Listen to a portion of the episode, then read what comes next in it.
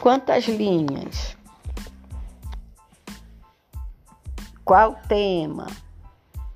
Deu branco.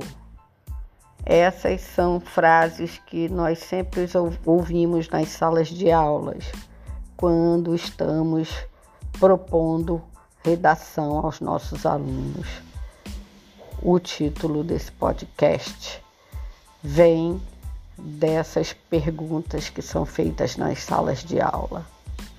E nós vamos aqui comentar várias coisas sobre essa matéria escolar que se chama redação e esperamos que vocês gostem.